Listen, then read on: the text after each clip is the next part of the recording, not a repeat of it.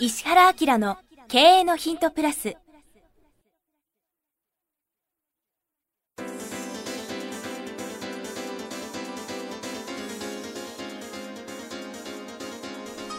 ポッドキャスト石原明の経営のヒントプラスは勝てるビジネスモデルや売れる仕組みの作り方。経営者や起業家が持っておくべき能力とその磨き方。リーダーの育成や強い組織の作り方などについて経営コンサルタントの石原明がリスナーの皆様からのご質問に直接お答えする形でお伝えしていく番組です。企業を継続発展させるためのノウハウを提供する日本経営教育研究所がお届けいたします。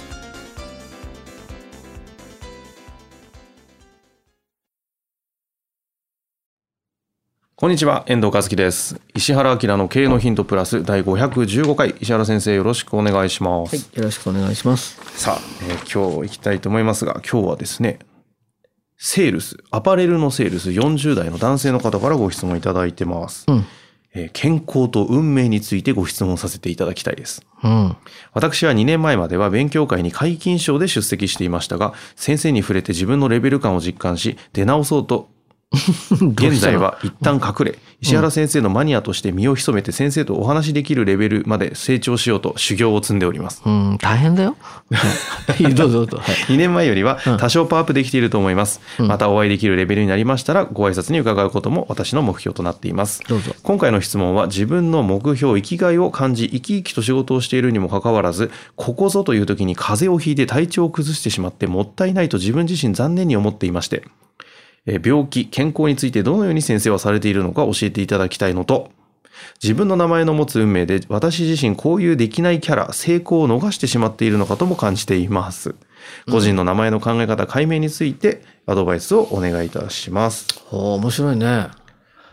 ということですね。名前変える話、前回というか、あの、ああ、まあなんか。6回前、6回前ぐらいなんかやりましたあ、あよね。の、あれだよね。あの、生年月日がどの頃そうね？そうそうそうあそうーあの話、秀逸でしたけど。あのね、すごい面白いんだけど、はい。ちょっとほら、プレミアムでも言ったけど、はい。最近 AI 絡みで脳科学っぽいことをいろいろこう知り始めたし、はいはいはい大体それってどういう範疇なんだろうって思ってんだけど、まあ、ここれねすすすごく簡単で頭の中に変なプログラムが入ってるだけ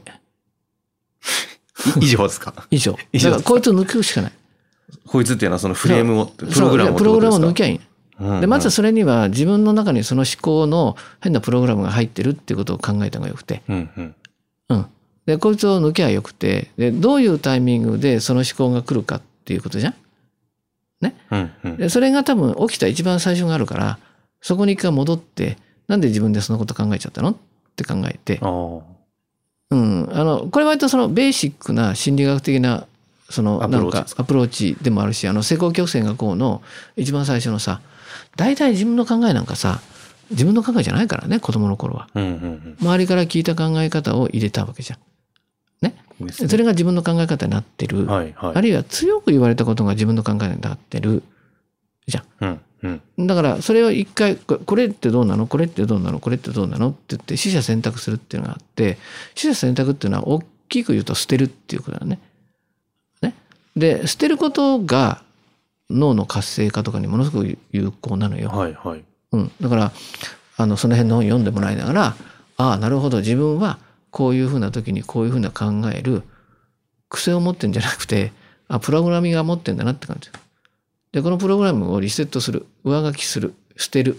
新しいの入れる。って考えうんうて、んうん。で1個か2個それ成功したら取れちゃうから。で心配だあのうんとねまあちょっとすごい難しいっていうか危ない話で言うと占いもある意味自分を安心させうんあの不安を取るためのツール化してるって思ったら大枠間違いでもなくてはあ。だから名前でそう思ってるというってことはそれがさっき言った失敗するっていうプログラムを強化しちゃってるから。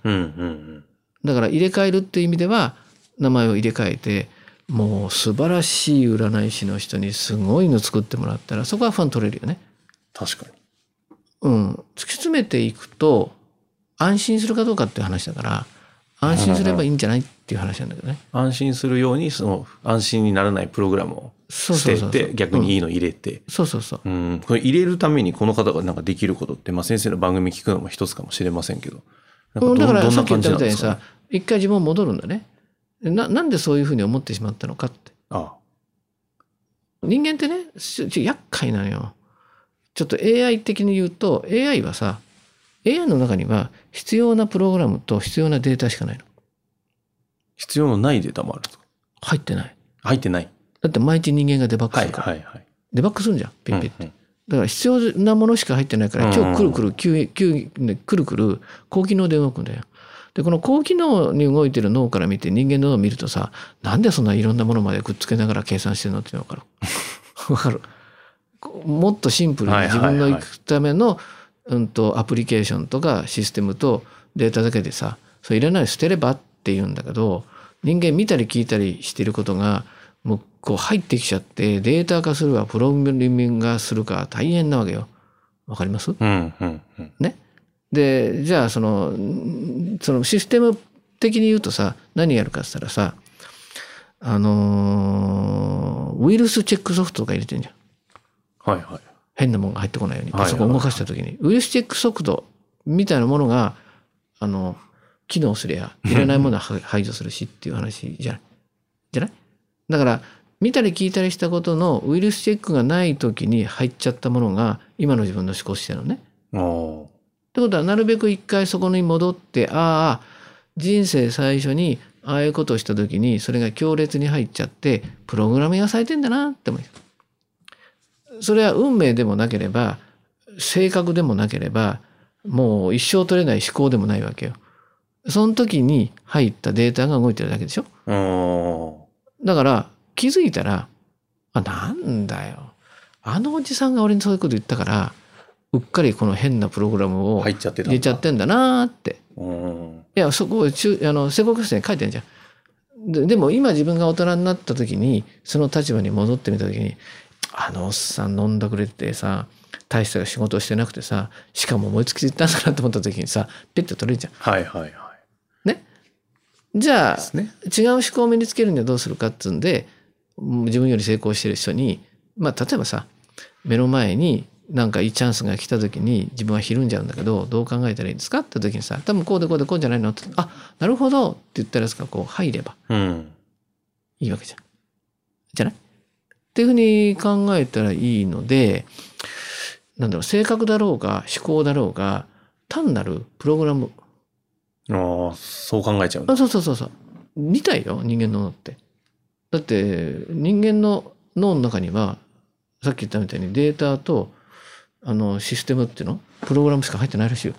へえ先生なんかウイルスが入りそうになるとこれは危険だっていうだから回避能力があるそれそれじゃないですかだからさ例えばさ変な話だけどこの手の人と付き合うとそういうシステムが入ってくる可能性があるんだよ。うんうんだってセンサーがあるから。ね？でセンサーは取り込むためのセンサーじゃん。今今面白くて AI って IoT って言っててあのいろんなセンサーでいろんなものを持ってくるにしてもさ、うん必要なものしか取ってこないじゃん。あれが不必要なものまで山ほど取ってきちゃうっていう恐ろしいんだけどうーんまあそんなような形のことを考えてもらうと、あなんだって性格とかさパターンとかってほんならすぐ取れんじゃんって話じゃん。んうんうん。じゃあもう不安だったら名前変えて最強。そこに対応するのにこのこの弱点をあのなんかつそのクリアできるツールくださいみたいな感じで名前入れ替える。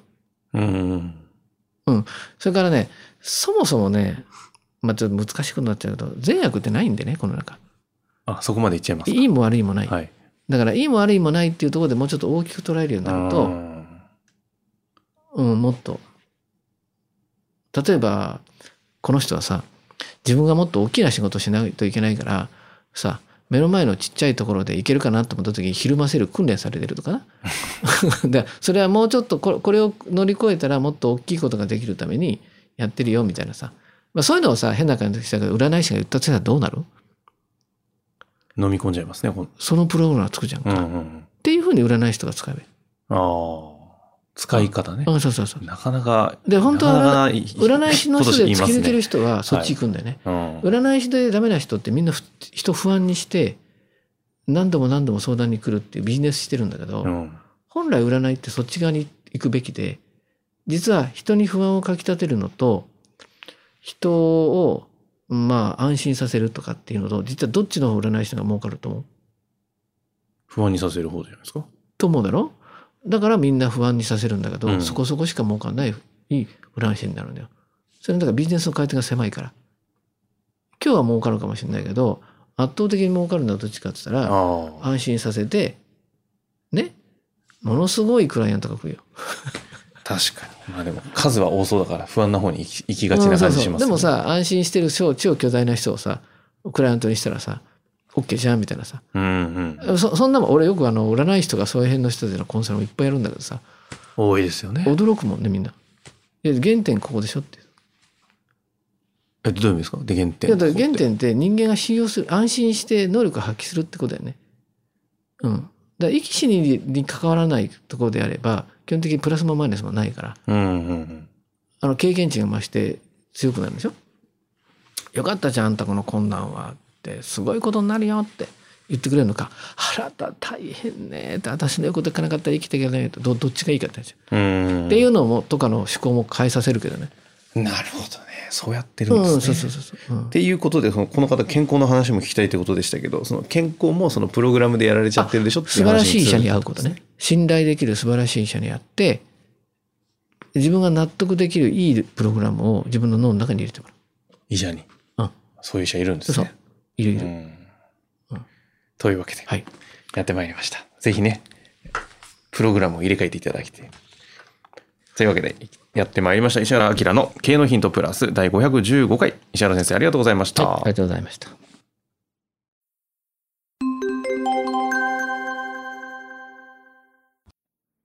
番組よりお知らせがございます。当番組は第1回より無料で公開しておりますが、番組回数の増加により、ポッドキャストの登録数の上限に達したため、iTunes やポッドキャストアプリで、すべての回をお聞きいただくことができなくなっております。ウェブサイトでは、第1回からすべての回をお聞きいただけますので、ウェブサイト、石原明 .com のポッドキャストのバナーからアクセスしていただき、経営のヒントプラスをお楽しみください。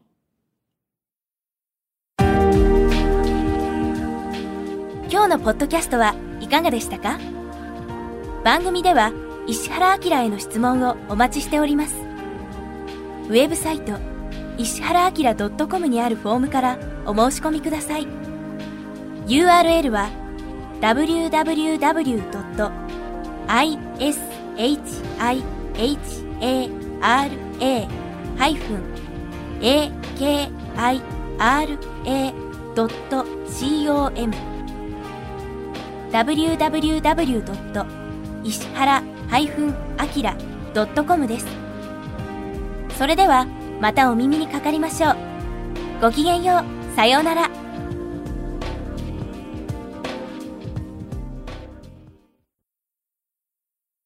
この番組は提供日本経営教育研究所ナレーション岩山千尋によりお送りいたしました。